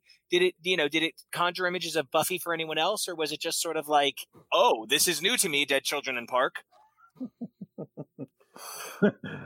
As always, having read it a lot for for at least a decades, right? Um, sorry, hold on. Um, I would say that just the open on it was really powerful, and it really brought Magneto in in the way that made sense. It was really powerful at the time. And I love that it has to be that it makes sense because when you're talking about a societal cancer, uh, a virus of rage, of hate, you need to be examining it from an understanding of the villain needs to be ideological. Bringing in Magneto creates an ideological villain. Now, he might not have been the world's most ideological villain at this time. Interestingly enough, Tori, you had said that even earlier in this video, you didn't know that Magneto hadn't been a good guy yet. So this was a really great time for them to remind us that bad guys have ideological standpoints, and that's where we get Stryker. Now, at one point, he was a stand-in for all evangelical and later even televangelical preachers. You know, he is Tammy Faye without the makeup. but True. I kind of feel like, you know, it used to be that he was a stand in for evangelicals, but now he's a stand in for our politicians. Tori, how does it feel seeing the bad guy of the X Men? The, I- like Nathan points out, I mean, he's just Mike Pence. Yeah. He he is just he is everything. There's a lot about this, about Stryker, about the group at the Madison Square Garden that feels very different in a post BLM protests, post Capitol insurrectionist world. It just it it hits differently, and to see 1982's version of a mob where people are like get him, and then someone's like, oh wait, I think he has a good point." point, and you're like, oh, that's not how mobs work anymore. no, No, not at all. so it was it was really interesting but um i've always because i come to the x-men from kind of more of a movie standpoint i've always understood that like the politicians are not the x-men's friends they're they're the other side of the they're the I don't want to say like final boss, but they're the ones they're always trying to get at, and there just happens to be other things in the way that are more immediately dangerous. Sentinels, Yeah, Yeah. Avengers. whatever. Oh. so I really and I love that take on it that there's always like another something in the way because I've made this comparison a number of times with things where the the setup versus the execution right? When we start Harry Potter as a journey we think that Harry's going to have to face down Draco at some point but that's not really logical. It's that Harry has to face Voldemort.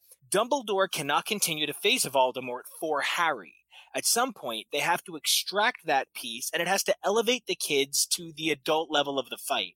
And i bring that up because what follows that stryker introduction is one of the most um, powerful yet egregious scenes in the history of x-men for my like you know I, I have furrow brow. And when we see kitty pryde get into a fight you know we see this sort of kid version of what, what's going to happen. We see the versus draco version here of what is ultimately going to be the versus Voldemort, the versus Stryker down the line. Mm-hmm. I I understand it was a different time before I was born. and so I can't pass judgment. I'm just dancing because I don't know what else to say. As a kid, I used to just be like, Stevie, curb stomp her. Stevie, Stevie, tell her she's wrong. And I, Rod, I really think it's more important that we hear this from somebody who is a man of color and lives a life where this is a reality every single day. How does this scene where Kitty uses an unforgivable racial slur, and unfortunately not for the only time? No. Oh no. No. Yeah, I I've heard of the times that she's used it multiple times. Um, I never actually. This is my first time reading it instead instead of actually just like looking at the panel, um, reading it in like sequence. And uh, yeah, no, she's wrong. um, and it's um, I'm not as forgiving. I'm like I will judge.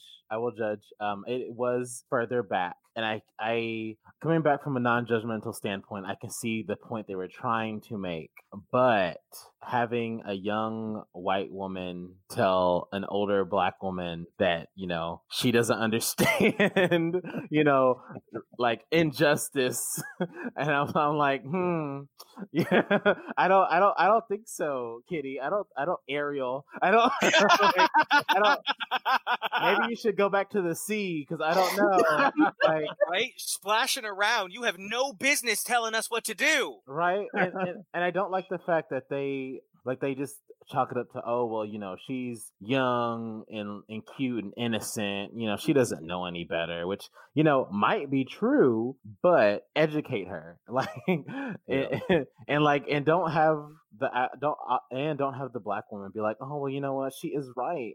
And like i'm like when i saw that i was like what? Yeah, is, that is is there more? There's not more to this. This Where it is- ends there. How? Yeah. Yeah. Now, so my question then would be in like a bigger picture for the sake of the evolution of this story, right? If you take a look in the bonus material, which Tori pointed out wonderfully, they referenced the X Men Black story in the bonus material for fans who weren't sure where this additional Kate character came from. You can find it there. And uh, Blake, you had said to me about the wealth of bonus material, and I was really excited to read it for that reason.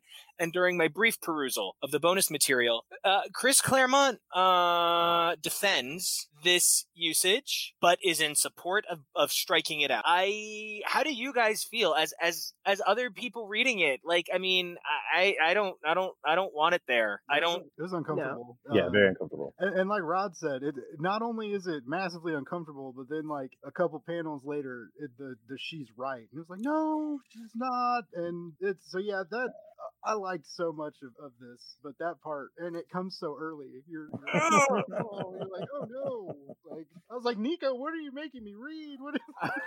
right? It, it makes my skin squick. But the fact that he even says that later on in the book, it was important to change the language for the, the Latino characters. And there were changes made to the language for the extended edition for the fight Kitty finds herself in on the street in the second half. I find myself a little unsure of the ground that Marvel is trying to take with their censorship. And I think better than redacting the word would have been to rewrite the panel. First of all, he's going to defend his work that is a like is a classic because he wrote so much X Men and all that. So he's gonna be protective of that. And it's still technically a white man's world, even though it's slowly not becoming that as much anymore.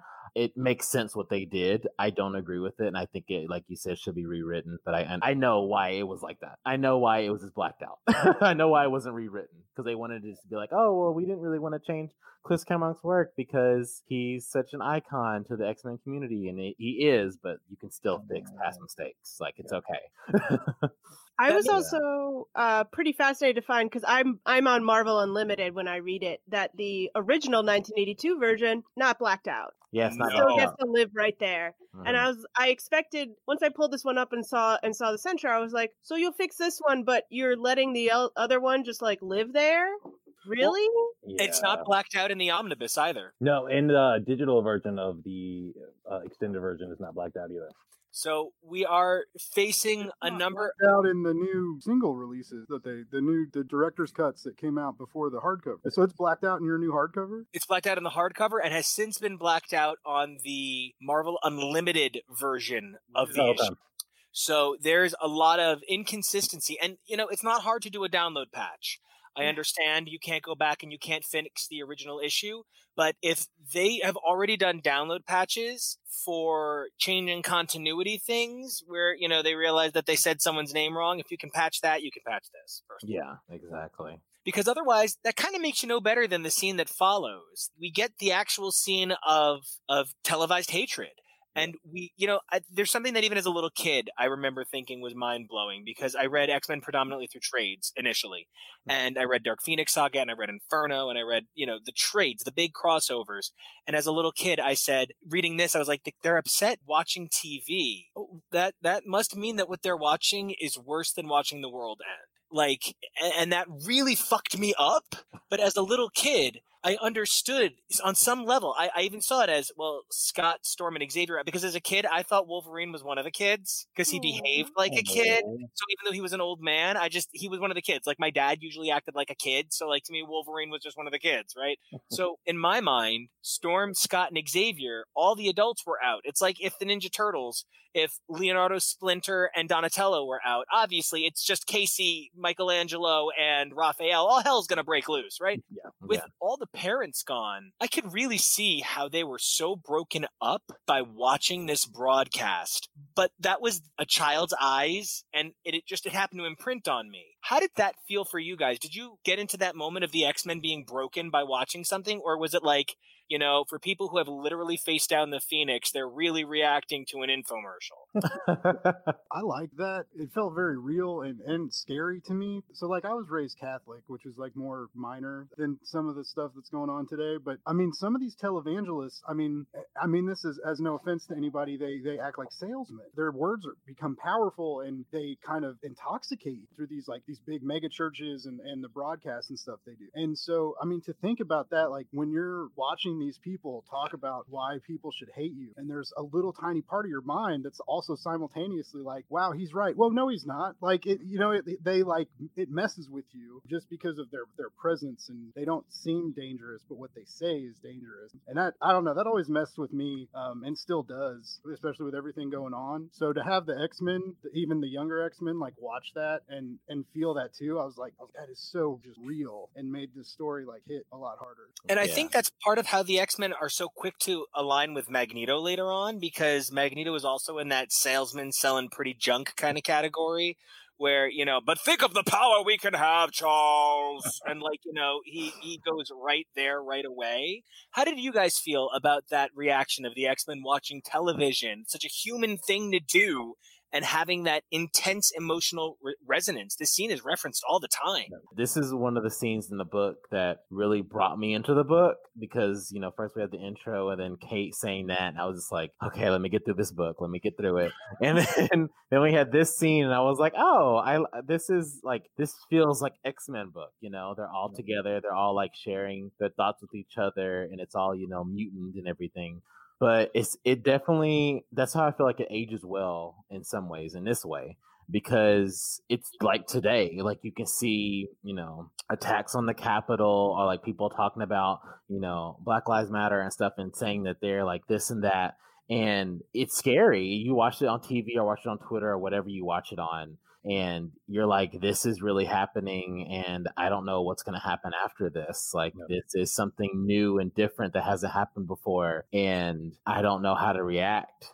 so it, it, was it was very I loved seeing those kind of things in in literature like that. Like you can see like yourself in in things like this, and I think that's what the X Men are all about. Is like you can see yourself no matter what kind of minority group you're in. You can that see humanizing factor. Yeah, the humanizing factor. For sure. Yeah. I mean, I saw my own friends and I uh, like this. This felt very much like watching a debate uh, on TV, where you're you're starting to get that feeling that, and I mean, it didn't really resonate with me that like, oh my god, they're so shocked by this when they've watched the end of the world. It was more like the shocking realization that you've been putting your ass on the line for these people who are just so ready to turn against you and who don't understand why you're doing what you're doing and that you're just trying to live and you could just step back and stop trying to save them and then where would they be so that's that's what i took away from it that sort of like feeling of why are we even doing this Now that that you know that moment, that pivotal moment where you see that that humanizing factor, I actually really understand why the X Men do what they do next, which is run a danger room simulation. However, I um okay, so I love Monsieur Claremont, I do. But this would have been five pages at the beginning of a normal issue that was a three parter. And, you know, that moment where Xavier and Storm and Cyclops are assassinated sort of rolls right into that danger room sequence. It's this minor moment, you know, kind of between the, the wasted two pages of the danger room sequence and that hit being this like minor moment. I felt in some ways like the prestige format, this this one shot special edition, slightly out of canon it kind of made it feel like I knew it wasn't going to matter. It kind of lost some gravitas in that way. Nathan, as someone who's read so much X Men, right? How does that pacing and that sort of reality, how did the format affect your understanding and reality of the story? I, I think the biggest thing that made me really understand what he was trying to do with it is when I read the interview where he was trying to say, if you are going to read, where he wrote it so that if you were going to read one story of X Men in the next few years around that time, that this one would have everything that you need in it. And yes, Danger Room is a big part of life. It was like Kate, Kate Pryde going like, hey, you know, it's time for me to just go hit something. That's like so in her character, like uh, how many times has she done it? And it's a part of reaction to what they just watched before because before they really couldn't, they had no control over it. And that's why they were so scared. Like with the supervillains, they know what they have to do. They know they have to like wham bam fight their way out of everything. But it, with the societal issues of the purifier, they had no idea what to do. And that's when it's like, let's go hit something. Yeah. But yeah. First, I didn't think about it till I, I finished everything. Going back to what we were talking about, the bonus stuff, when they showed Neal Adams's pages, like the six pages he did before mm-hmm. he quit, that had a Danger Room sequence. That had the weird new beginning with Magneto, and then it transitioned right into the. So the, this Danger Room element is really important to God Loves Man Kills. It, it, it, it is. It's got to be there for some reason. My only thing is, is, is I was wondering if maybe if it's a reminder that later on with Kate in the trunk of the like super advanced mutant catching mobile, if maybe that's why to remind us of like they train for these weird instances all the time and they can escape things rather conveniently and easily. is maybe what I and then then later on we're like, oh, that, that's how Kate got out of the car. This is danger room training. It's so interesting that you connected to that scene because I connected it to the to final battle at the end. The Mm. idea of helping each other with your strengths to get out of things. You with having Nightcrawler and Scott and Wolverine coming at Charles at the exact same time with different mm, ways. I think that that was the only reason why it would echo for me, and I even think that that is a very ten, like barely there thread connecting them. So I don't know why it's there. See, my connection to it was I thought he was trying to show, like, obviously that they're training and that they're skilled fighters and all that. Yeah, that's and very X Men Danger Room want to show that. But my thing was, I thought he was trying to show how dangerous they were, basically, because you just got this like Telegram news special about, you know, we should get away with the mutants. They're abominations. They're dangerous. They're going to destroy us. And then they're like, well, let's go destroy shit in the danger room. And then they have like turn it up to eleven. right? and then they have the voiceover talking about how dangerous the mutants are and going after Storm and Charles and Scott while they're in a danger room. So they're showing, you know, all their mutant abilities and how dangerous they can be and destructive they can be. So it's like giving you a viewpoint like, hey, this is why they think that because they have these destructive abilities. What was up with the scoring though? Oh. Yeah, the scoring didn't make sense at like, all. how did What Wolverine? is this, Ten of Swords? Oh, is that what that is? Has that ever been in a comic before? Like, I don't, think remember so. it. I don't think so. How Wolverine got uh, like the highest score, I don't know. But Yeah, I. It's in I Canadian. know. it was Oh. locked in a cage the whole time. I know. I mean, he's the only one who actually did what he did. He got out without punching his way out. So True. True. True. I mean, yeah. He had to use Nightcrawler though. I mean, I mean, who here hasn't used the X Men's party bus?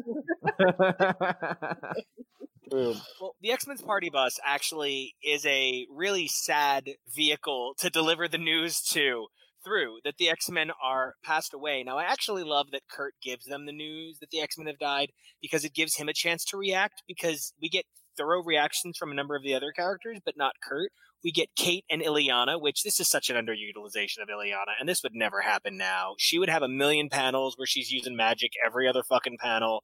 There would be demons everywhere. Uh, there would be inexplicably Amazing Baby and Jeff the Land Shark in each arm. It wouldn't even be a question. But beyond that, so I think the thing that kind of got my attention here was the X Men are in such disbelief. They've been so broken. All of their leadership is gone. That's kind of the only reason that Magneto is able to pull off this coup because it's a coup, basically. He's Yeah. like, oh, my friend died. I'm going to take his job and his house and his kids. And like, it's a coup. And- True. Yeah. I think it's just mom coming back. Oh, I love that read. Oh, That's awful. and that's them now. That's their love now. And I just, but do you guys, you know, this is a huge change. This is 1981. Magneto is still like a child killer at this point. This is not Yeah. happy days for Magneto. How do you guys feel about Magneto just being like, "Hey guys, I'm an X-Man now. What's up? Check the helmet." Well, I'm used to it, unfortunately. I'm, I'm so he's been he's been a good guy for a while, or you know, like he's this isn't the first time I've seen him, you know, cross the line and be, not be a villain. Um, and I think Tori said something like that too. Like she's we're used to these like newer manifestations of of like this new and improved Magneto, and he's in the white suit. He can space travel. um, and and that was the bummer when you told me that this was the first time that that Magneto Magneto like worked with the X Men, which you know, as we know now, will continue to happen more and more down the road. But that was the only bummer of reading this late. Like I imagine, like that hit so hard. Like oh my, like one of the the main villain. This would be like Kingpin and Daredevil teaming up to save an orphanage. Like when is when is this gonna? Okay, Um, I need that book. I Yeah. gotta say. Now, 'cause Tori, now this is an amazing convocation of Daredevil fans. Me, Rod, and Tori are like super hardcore Daredevil stands. Tori has read more Daredevil than almost anybody I've ever met in my life, and it is amazing. So that is the best story I've ever heard pitched in my life, ever.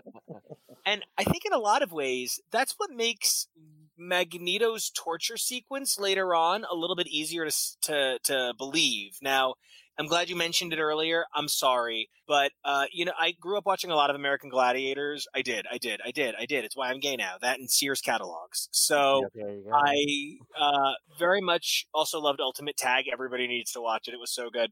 But you know, every now and then there would be this kid, and he would be like, "I'm 17." Well, I guess they had to be 19 because you couldn't be underage. I'm 19, and I'm from Wisconsin, and I weigh 146 pounds, and I'm gonna run past Gemini and Nitro. And I'm like, how fucking stupid do you think I am? I'm seven. It's 10 a.m. on a Tuesday morning during the summer. I'm watching USA reruns of American Gladiators, and I know this kid isn't going to fucking pull this off. Are you kidding me?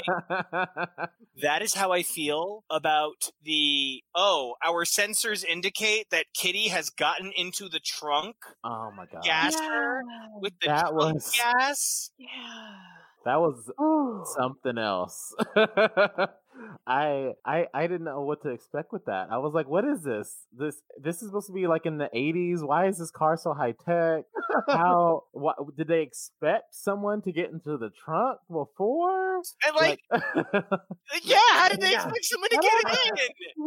why do they have sensors in the trunk? Has this happened before? Like, I don't. the Ninja Turtles can build a van in the sewer that can launch pizzas and and uh, manhole covers and use that to stop the shredder. Well, Rich, see, scary, religious people can build a super kidnapping mobile. but they Super eat kidnapping pizza. mobile. They eat pizza and live in the sewer. That's what they do. And these people kidnap kids. What do you want? I- you know, I They sure, detect yeah, mutants, okay? So like That's that's like their job. Like they, they do uh, kidnap a lot of children. So I mean, I guess yeah, you're right. and I guess it's I guess it's partially a hint towards the fact that they built their own cerebro, that they have technology to yeah. to find these things, and also to I guess knock them out with something that looks like should just murder them. yeah. I don't.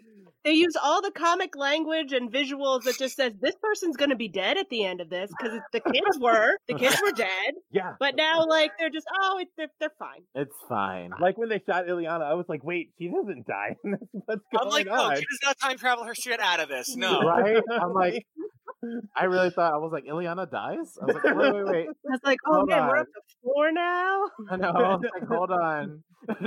I'm done with this book. Right, so too many deaths. Now, someone who comes close to dying but doesn't quite die. Now, this scene echoes a really specific mental image, and if you ever like do any homework on '90s ni- uh, '90s X Men comics, you're always going to find that panel of Magneto with his hand out, like with the the hand, like, and Logan splayed with the adamantium coming out of his body. And there is a phenomenal fucking parallel between that Magneto Logan thing and Magneto torturing the guy. Now, if Storm, Xavier, and Cyclops hadn't been taken off the board, it wouldn't have put Logan in a position to have to take an adult supervisory role. Logan taking a supervisory role leaves the wild card open for Magneto to come in. Logan would have never been permitted in Kitty's eyes or in Xavier's eyes to have committed that level of torture, but the fact that Magneto came in allowed them to raise the stakes and make the X-Men the torturers in this instance of course, that does issue the metaphor are the X Men no better than their torturers, which is echoed by Kurt. I maybe you know this isn't the, the kindest shit to say, but I, I kind of understand that they don't have a lot of choices. How do you guys feel? Blake, you know, this is a particularly dark X Men story, and it was your first time reading it, and you've read so much X Men. How do you feel about the the X Men being like, nah, torture school, it's what we do? It, it was it was different. Um, I did not expect it, which I think you bring up the excellent point, which is why Wolverine couldn't do it. Even though Wolverine was psychologically torturing the one because he had the two claws popped around the guy's head and was waiting, you know, like you'll get the third one, and um, and then Magneto was like, hold my beer. uh, but uh, I mean, uh, it it worked. Uh, the art helped because it was like oddly like scary, but the way it's drawn, I feel weird calling a torture scene beautiful. You'll probably never ask me to come back and do a show because I'm saying weird shit now. I called it the magical no. race wars story. I Don't- think you're fine. Don't worry, I have so many much wor- worse things to say where I'm just like, yeah, no, this is normal. I mean, fine.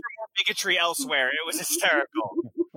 But yeah, I, I mean, because it was because it was Magneto, because there's so much at stake here. The crazy preacher, or you know, Stryker's campaign, mom, dad, and Jean are gone. Or I guess she's be mom. Sorry, but the, the, Well, the Jean's pretty dead right now. yeah, uh, Storm. I read the book, guys. I swear. It's okay. She's barely there. We're having all these conversations about bigotry, and we just sideline the major woman of color in this story. Yeah. I mean, she gets like two lines. She So does get the cool lightning panel though. The beautiful She- when she's true. worried about Kitty. But yeah, the person true. who gets to electrocute someone back to life panel is Magneto because I forget all the time that attracting and repelling things is explicitly the power of lightning. I did mean to ask you that. I was like, oh, can he do that?